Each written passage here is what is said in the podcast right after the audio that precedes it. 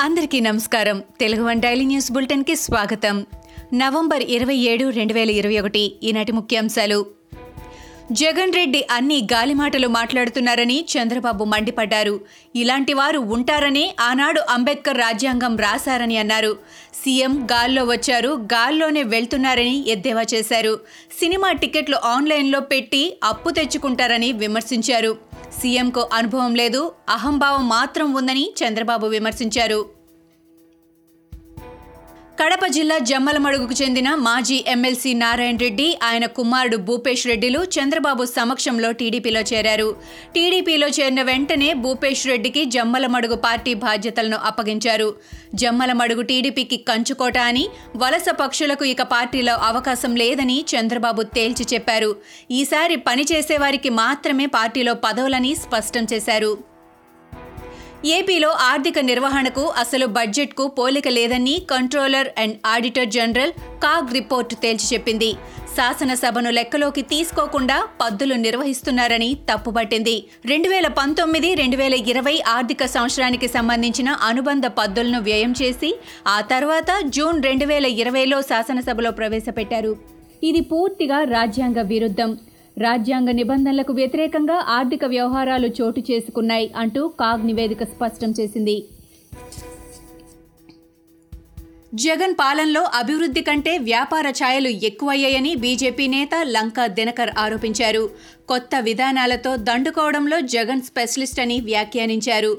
పేదలకు నవరత్నాలు అంటూ నెత్తిన శటకోపాలు పెడుతున్న దందాల ప్రభుత్వం అయ్యిందంటూ లంకా దినకర్ విమర్శించారు.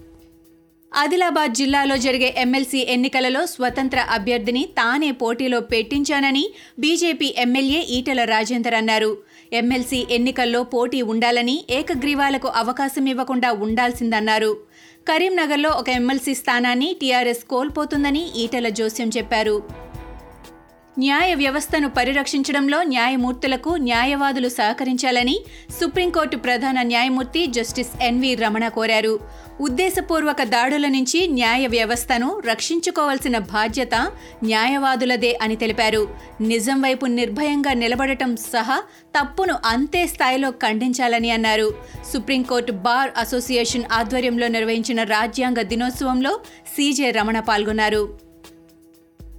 పార్లమెంటు సెంట్రల్ హాల్లో వైసీపీ ఎంపీ రఘురామకృష్ణంరాజును ప్రధాని మోడీ ఆప్యాయంగా పలకరించారు. రాజ్యాంగ దినోత్సవం సందర్భంగా పార్లమెంటు సెంట్రల్ హాల్లో శుక్రవారం ప్రత్యేక కార్యక్రమాన్ని ఏర్పాటు చేశారు. ముందు వరుసలో కూర్చున్న ఎంపీ రఘురామను ముందుగా ఉపరాష్ట్రపతి వెంకయ్యనాయుడు పలకరించారు.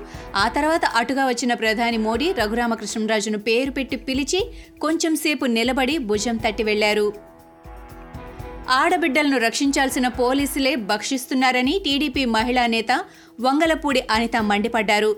ప్రభుత్వం తప్పులను ప్రశ్నిస్తున్న మహిళలను పోలీస్ వ్యవస్థను అడ్డం పెట్టుకొని దాడులు చేయించడం కేసులు పెట్టడం చూస్తుంటే ఇది సైకో ప్రభుత్వమని చాలా సందర్భాల్లో రుజువైందని అన్నారు.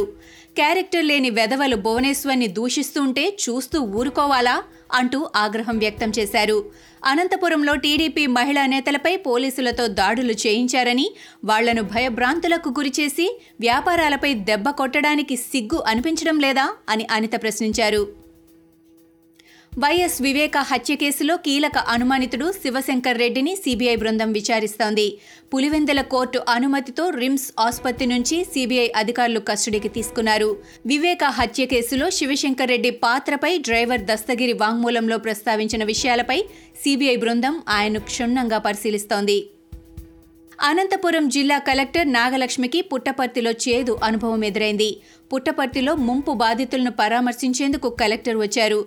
కలెక్టర్ను సాయినగర్ కాలనీ వాసులు అడ్డుకున్నారు. వర్షాల కారణంగా నష్టపోయిన తమను ఆదుకోవడంలో యంత్రాంగం పూర్తిగా విఫలమైందని స్థానికులు ఆగ్రహం వ్యక్తం చేశారు. కాలనీ వాసులు నిలదీయడంతో కలెక్టర్ నాగలక్ష్మి ఉక్కిరిబిక్కిరయ్యారు. ఇవి ఈనాటి ముఖ్యాంశాలు. మరికొన్ని ముఖ్యాంశాలతో మళ్ళీ రేపు కలుద్దాం. ఈ షోని క్రమం తప్పకుండా వినాలనుకుంటే మీరు ఈ షో వింటున్న ప్లాట్ఫామ్లో కానీ లేదా Google podcast Apple podcast Gaana మరియు ఏ ఇతర పాడ్కాస్ట్ యాప్లోనైనా సెర్చ్ చేసి సబ్స్క్రైబ్ అవ్వండి. కొత్త ఎపిసోడ్ వచ్చినప్పుడు మీకు అప్డేట్ వస్తుంది. అంతవరకు సెలవు నమస్కారం.